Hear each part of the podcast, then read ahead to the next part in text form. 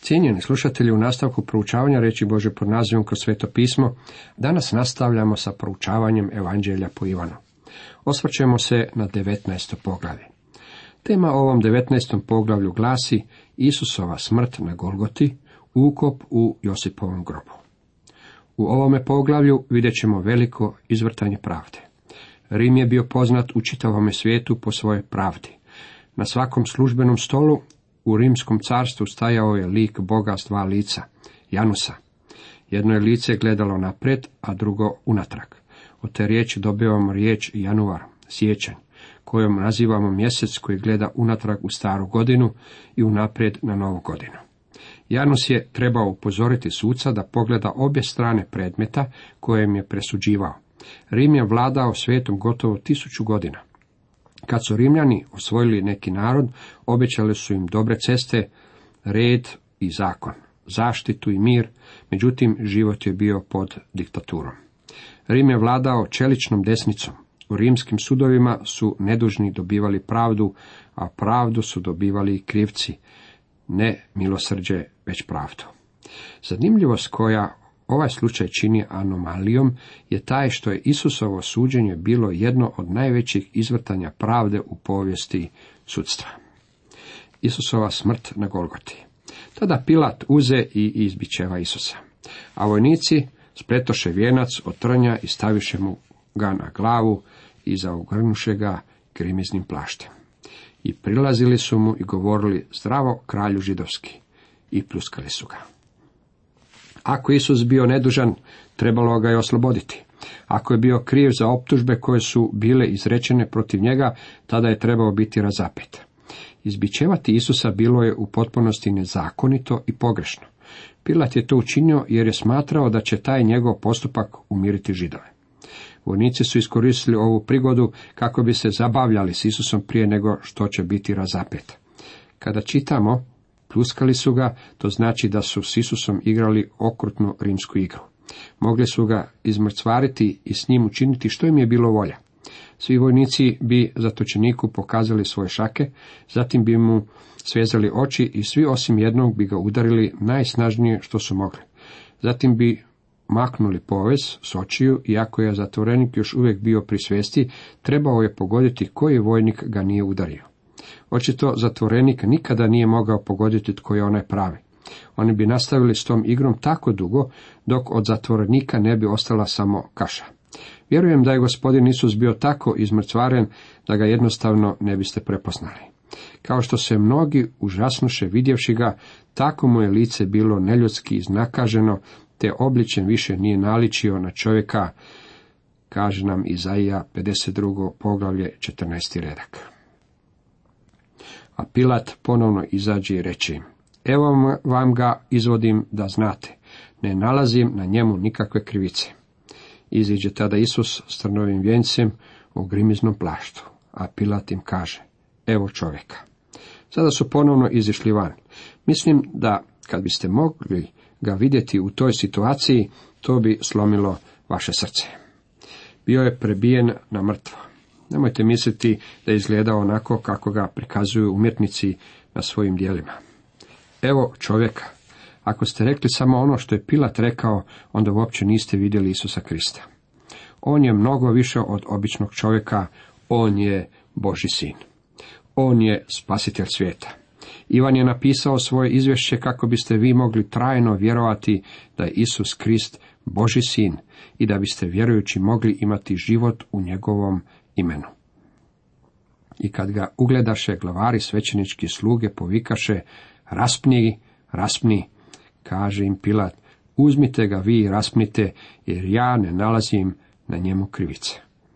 Tada je vjerojatno Pila zatražio da mu donesu lavor s vodom i tada je vjerojatno oprao ruke.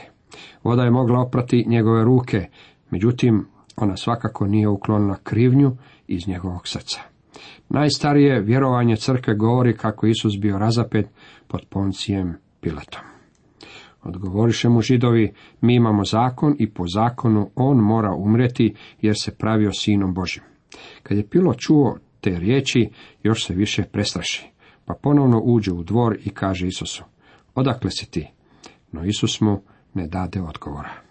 Pilat nije bio zadovoljan, pa je Isusa ponovno uveo unutra kako bi ga još ispitivao. Tada mu Pilat reče, zar meni ne odgovaraš? Ne znaš li da imam vlast da te pustim i da imam vlast da te razapnem? Odgovori mu Isus, ne bi imao nadamnom nikakve vlasti da ti nije dano od ozgor. Zbog toga ima veći grijeh onaj koji me predao tebi. Postoje različiti grijesi i različite osude. Oni koji su predali Isusa Pilatu počinili su veći grijeh jer su imali mnogo više svjetla, objave od Boga, nego što je to imao Pilat. To naravno uopće ne opravdava Pilata, on je kriv. Od tada ga je Pilat nastojao pustiti. No židovi vikahu, ako ovoga pustiš, nisi prijatelj caru. Tko se god pravi kraljem, protivi se caru. Od tada nadalje Pilat je želio osloboditi Isusa. Zbog toga što je vjerovao u njega. Ne, već zbog toga što je znao da je gospodin Isus nedužan čovjek. Isus je sada u rukama jeftinog političara, a ne suca rimske pravde, što je Pilat trebao biti. Židovski vjerski vođe bili su spremni prijaviti Pilata Rimu, optužujući ga da je kriv za zavjeru. To bi bila izdaja i Pilat jednostavno nije želio da se takve optužbe izreku protiv njega. Pilat je dopustio da njegove političke ambicije zamrače pravdu. To je uistinu strašno, čak i danas kad vlada, bila ona crkvena ili državna, kad vlast dođe u ruke ljudima koji su gladni moći i nemaju obzira niti prema Bogu, niti prema ljudima. Čuvši to i te riječi Pilat izvede Isusa i posadi na sudačku stolicu na mjestu koje se zove Litostrotos, pločnik hebrejski Gabata. Pločnik je opisan grčkom riječi Lithostrotos, to je bilo mjesto na kojem se sprovodila rimska pravda. Julije Cezar je nosio prenosni pločnik sa sobom, tako da kamo god je išao, Lithostrotos se postavljao i ondje je on donosio svoje presude. Gabata je jedno mjesto u Jeruzalemu za koje se može s pouzdanošću utvrditi gdje je. Ono se nalazi oko 15 stopa ispod nivoa ulice Ece, Homo, evo čovjeka. Postoji jedan istrošeni kamen koji bi, po mom mišljenju, mogao biti pločnik Gabata. A bjaše upravo priprava za pashu oko šeste ure i kaže židovima, evo kralja vašega. Oni na to povikaše, ukloni, ukloni, raspni ga. Kaže im Pilat, zar kralja vašega da razapnem? Odgovoriše glavari svećenički, mi nemamo kralja osim cara. Zapazite s kojim je dostojanstvom gospodin Isus prolazio kroz svo ovo mučno suđenje. Uočite također kako nije on onaj kome se ovdje sudi. Pilat je bio prisiljen donijeti odluku. Hoće li se odlučiti za Isusa Krista ili za cara? Vjerski vođe bili su prisiljeni na donošenje odluke. Hoće li se odlučiti za Isusa, Krista ili za cara? Oboje su donijeli svoj zastrašujući odabir. Mi nemamo kralja osim cara. U budućnosti će doći dan kad će trebati donijeti još jedan odabir. Isus Krist ili Antikrist. Dragi prijatelji, poslušajte me, svaki čovjek mora donijeti svoju odluku u svezi s Isusom Kristom. On je rekao, tko nije sa mnom, protiv mene je, Matej 12.30. Trenutkom kada donesete odluku protiv Krista, donijeli ste odluku za cara. Tada im ga preda da se razapne. Uzeše dakle Isusa. Mi tako često govorimo o Isusovoj smrti i uskrsnuću da je to prosječnom vjerniku postala gotovo otrcana fraza. Raspeće Isusa Krista je jedan od najogavnijih i najskandaloznijih trenutaka u povijesti, pa ipak u tome je sadržano naše otkupljenje. Moramo se zaustaviti na ovom mjestu i razmostriti tu temu s nekoliko točaka gledišta. S Božjeg stanovišta križ je pomirilište. To je predstavlje milosti na kojem Bog može pokazati milosrđe vama i meni.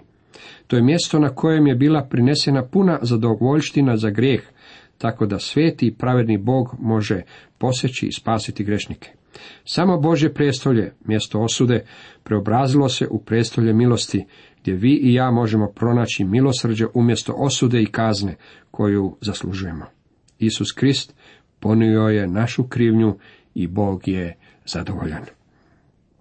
Sa stajališta Isusa Krista križ je žrtva. On je spasitelj i on je sebe učinio prinosnicom za grijeh. On je spasitelj ugodna mirisa Bogu. To je za njega također i čin poslušnosti. Pavao nam je u Filipljanima 2.8 rekao da je Isus postao poslušan do smrti i to do smrti na križu. Sa stajališta vas i mene, vjernika u Isusa Krista, to je bila zamjena. On je zauzeo moje i vaše mjesto. On je bio bezgrešnik koji je patio za grešnike. On je bio pravednik koji je trpio za nepravednike. On koji u tijelu svom grijehe naše ponese na drvo, da umrijevši grijesima pravednosti živimo. On čijom se modricom izliječiste, čitamo 1. Petrova 2, 24.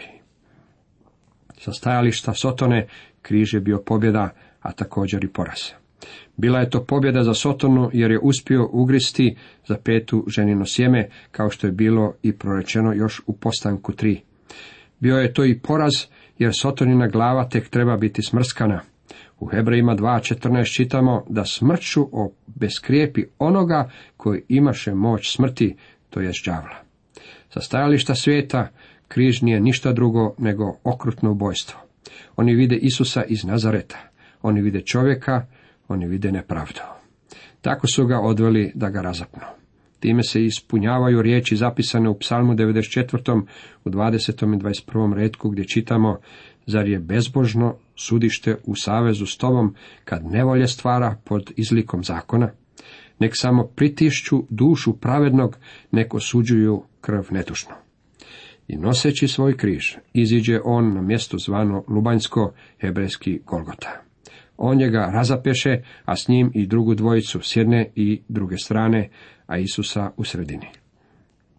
Ivan nam ne prenosi sliku raspeća. On spominje na kojem je mjestu bilo, međutim donosi nam malo detalja.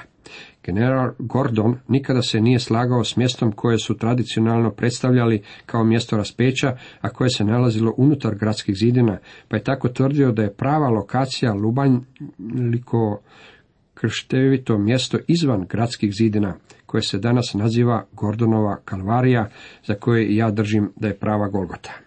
Sjetit ćete se da je svaki dio žrtve koja se prinosila za grijeh iznosila izvan tabora na čisto mjesto. Vidite Levitski zakonik 4.12. Kao što je gospodin Isus ispunio proročanstva u svezi s njim, tako je ispunio i žrtve staroga zaveta. Naša prinosnica za grijeh, Isus Krist, bio je iznesen izvan grada.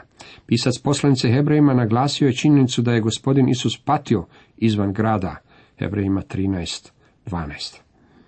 A napisa Pilat i natpis te ga postavi na križ. Bilo je napisano Isus Nazarečanin, kralj židovski. Zapazit ćete da se nisam trudio učiniti sklad između ostala tri evanđelja i evanđelja po Ivanu. Ono je svako različito i svako je napisano s drugčijom ciljem. Morate ih staviti sva četiri zajedno kako bi se sastavili cjelokupni natpis stavljen iznad križa. Taj su natpis čitali mnogi židovi jer mjesto gdje je Isus bio raspet bjaše blizu grada, a bilo je napisano hebrejski, latinski, grčki. Na to glavari svećenički rekoše Pilatu. Nemoj pisati kralj židovski, nego da je on rekao kralj sam židovski. Pilat odgovori, što napisah, napisah. Bio je napisan na hebrejskom, na jeziku religije. Bio je napisan i na grčkom jeziku obrazovanja i kulture. Bio je napisan na latinskom jeziku zakona i poretka. Dakle, bio je napisan na svakom jeziku kako bi se i time pokazalo da je Isus umro za sve. To je evanđelje koje treba propovijedati svijetu. To je nada svijeta. Vojnici pak, pošto razapeše Isusa, uzeše njegove haljine i razdijeliše ih na četiri dijela, svakom vojniku po dio. A uzeše i donju haljinu koja bjaše ne šivena, otkana u komadu od gozgor do dolje. Rekoše zato među sobom, ne derimo je, nego bacimo za nju kocku, pa komu dopadne. Da se ispuni pismo koje veli, razdijeliše među se haljine moje, za odjeću moju baciše kocku. I vojnici učiniše tako pošto razapeše Isusa. Niti jedan od pisaca evanđelja ne opisuje Kristovu smrt. Postoje činjenice povezane s križem i raspećem koje su sakrivene od nas. Bog je povukao zastor preko mnogih detalja. Mrak je pokrivao zemlju tako da ljudi nisu mogli vidjeti. Kao prvo, Bog nam nije želio prenijeti morbidne detalje oko raspeća kako bi udovoljio našoj znatiželji. Kao drugo, odvijala se ondje i transakcija između oca i sina. Bila je transakcija za grijehe svijeta koju mi jednostavno ne možemo shvatiti. Jedina stvar koju možemo učiniti je da u vjeri prihvatimo spasenje koje je ostvareno za nas Kristovom smrti na križu. To je jedini način na koji vi i ja možemo i kako ući u tamu, dragi prijatelji. Po svemu sudeći, Isusova haljina bila je seljačka odora, međutim bila je dobra. Netko ju je načinio za njega. Vojnici su bacili kocku za nju, bacili su kocku u podnožju križa.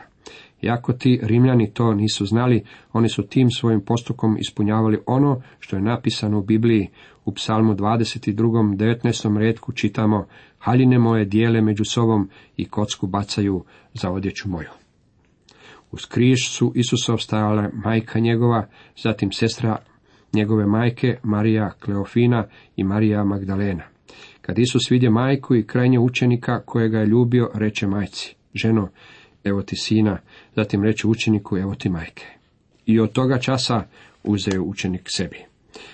Isus Mariju naziva ženom, baš kao što je to učinio na svadbi u Kani Galilejskoj u Evanđelju po Ivanu drugom poglavlju. Njegov čas je došao. On je trebao umrijeti, međutim uskrsnuće od mrtvih. Trebao je biti proslavljen. Njegov odnos s njegovom majkom trebao se prekinuti za nju kao što je to i za nas. Danas on je trebao postati proslavljeni Krist. Njegovo uskrsnuće će zauvijek očistiti njeno ime. Njena reputacija bit će bez mane, međutim ona je morala doći Kristu vjeri, baš kao što je to slučaj sa svakim drugim vjernikom. Dok je on umirao za grijehe svijeta, nije ju želio zanemariti. Znamo da će Marija moliti s učenicima u gornjoj sobi nakon Isusovog uskrsnuća, dijela 1.14. I nakon toga ona nestaje sa scene. Tako dugo, dok bude živjela, Ivan ju je trebao imati u svom domu i skrbiti za nju, baš kao što ga je Isus i zamolio da učini. Nakon toga, kako je Isus znao da je sve dovršeno, da bi se ispunilo pismo, reče, žedan sam. A ondje je stala posuda puna octa i na takoše na izopovu trsku spužvu natopljenu octom, pa je primakoše njegovim ustima. Čim Isus uze oca treće, dovršeno je, i prignuvši glavu, predaduh. Ivan nam oprezno pokazuje kako se ispunilo pismo. Postoje druga poglavlja u starome zavetu koja se posebno bave raspećem. To se odnosi na psalam 22, postanak 22. poglavlje, Izaija 53 i Levitski zakonik 16. poglavlje. Postoji 28 proročanstva koja su se ispunila kada Isus visio na križu. Psalam 69.21 kaže, u mojoj me žeđi ostom napojiše je ispunjenje. Dovršeno je što je bilo dovršeno. Vaše i moje otkupljenje bilo je dovršeno. U svom izvješću ocu rekao, ja tebe proslavih na zemlji, dovršivši dijelo koje si mi dao izvršiti. Kako bjaše priprava da ne bi tijela ostala na križu subotom, jer velik je dan bio one subote židov više zamoliše Pilata da se raspetima prebiju goljeni i da se skinu. Dođoše dakle vojnici i prebiše goljeni prvom i drugom koji su s Isusom bili raspeti. Kada dođoše do Isusa i vidješe da je već umro, ne prebiše mu goljeti. Nego mu jedan od vojnika kopljem probode bok i odmah poteče krvi i voda. Onaj koji je vidio svjedoči i istinito je svjedočanstvo njegovo, on zna da govori istinu, da i vi vjerujete, jer se to dogodilo da se ispuni pismo, jednomu se kost neće slomiti. I drugo opet pismo veli, gledat će onoga koga su probali. Prvo proročanstvo koje Ivan spominje ispunilo se. U njemu piše, on čuva sve kosti njegove. Nijedna mu se neće slomiti. Psalam 34.21. Drugo proročanstvo još uvijek čeka na svoje ispunjenje. Zaharija 12.10 kaže i gledat će na onoga koga su probali, naricat će nad njim kao nad jedincem, gorko ga oplakivati kao prvenca. Isus je bio proboden, taj dio se ispunio, međutim Zaharija nam govori kako će se on vratiti, a kada dođe, onda će oni gledati onoga koga su probali i naricat će za njim. Mi se ovdje bavimo velikim povijesnim činjenicama evanđelja. Što je to evanđelje? Pavao nam ga definira. Doista predadoh vam ponajprije što i primih. Krist umre za grijehe naše po pismima, bi pokopan i uskrsnu treći dan po pismima. Prva Korinčanima 15, treći i četvrti redak. To su središnje činjenice evanđelja. Naše spasenje temelji se na našem odnosu prema tim činjenicama i prema osobi Isusa Krista. Pouzdavate li se u njega? Imate li vjere u ono što je on učinio za vas kad je umro za vas na križu? Vjerujete li da je umro zamjenskom i otkupnom smrću za vas? Nakon toga Josip iz Arimateje, koji je kriomice u strahu od židova bio učenik Isusov, zamoli Pilata da smije skinuti tijelo Isusovo i dopusti mu Pilat. Josip dakle ode i skine Isusovo tijelo. A dođe i Nikodem, koji je ono prije bio došao Isusu noću i donese sa sobom oko sto libara smjese, smirne i aloja. Uzmo dakle tijelo Isusovo i poviju ga u povoje s mirisima, kako je u židova običaj za ukop. Ova dvojica koji su uzeli Isusovo tijelo su obojica istoknuti ljudi. Josip iz Arimateje je bogataš, a Nikodem je vladar među židovima koji je došao k Isusu po noći. Oni su obojica bili tajni učenici, međutim sada su po prvi put izišli na otvoreno. Nemojmo biti previše kritični prema njima dvojici. Ostali su u pozadini, međutim sada kad su se gospodinovi učenici raspršili poput ovaca i otišli u tajnost, njih dvojica izlaze na vidjelo. Zbog toga što su Izraelovi sinovi živjeli u Egiptu, neki ljudi vjeruju da su oni bili ti koji su usavršili način balzamiranja kojeg su upotrebljavali Egipćani. Božja djeca u starom zavetu kao i ona u novome zavetu uvijek su vjerovali da će tijelo uskrsnuti. Ono se sije u raspadljivosti, bit će uskrsnuto u neraspadljivosti. Ono se sije u slabosti, bit će uskrsnuto u sili. Biće to proslavljeno tijelo, zbog toga Božje dijete ima poštovanje prema tijelu. Običaj je bio upotrijebiti mirise u iznosu od oko polovice težine tijela. Pretpostavljamo da je gospodin Isus imao oko 90 kg. Oni su pripremili tijelo za ukop, zamatajući ga u smirnu i aloj, a zatim su ga cijelo umotali u laneno platno. Time su zatvorili, zapečatili tijelo i spriječili da ne ulazi zrak. Započeli bi s prstom i svi bi prste umotali na takav način, zatim je slijedila glava, ruke i cijelo tijelo, drugim riječima umotali su tijelo gospodina Isusa tako da je nalikovao mumiji. Ivan napominje kako su tijelo zamotali u laneno platno i mio mirise, jer je to za njega vrlo važan detalj. Sjećate se da je Ivan u uskrsno jutro kad je ušao u grob i vidio laneno platno gdje leži u grobu, a u njemu nije bilo tijela, razumio kako je došlo do uskrsnuća gospodina Isusa i onda je povjerovao. A na mjestu gdje je Isus bio raspet bjaše vrt i u vrtu nov grob u koji još nitko ne bjaše položen. On je dakle zbog židovske priprave, jer grob jaše blizu polože Isusa. Trebali su požuriti zbog toga što se bližila pasha i oni po svemu sudeći nisu dovršili proces balzamiranja do kraja. To nam objašnjava zašto su žene kupile još mio mirisa i zašto su krenule na Isusov grob nakon blagdana. Time se prebacujemo u naredno pobjedonosno 20. poglavlje. Cijenjeni slušatelji, toliko za danas.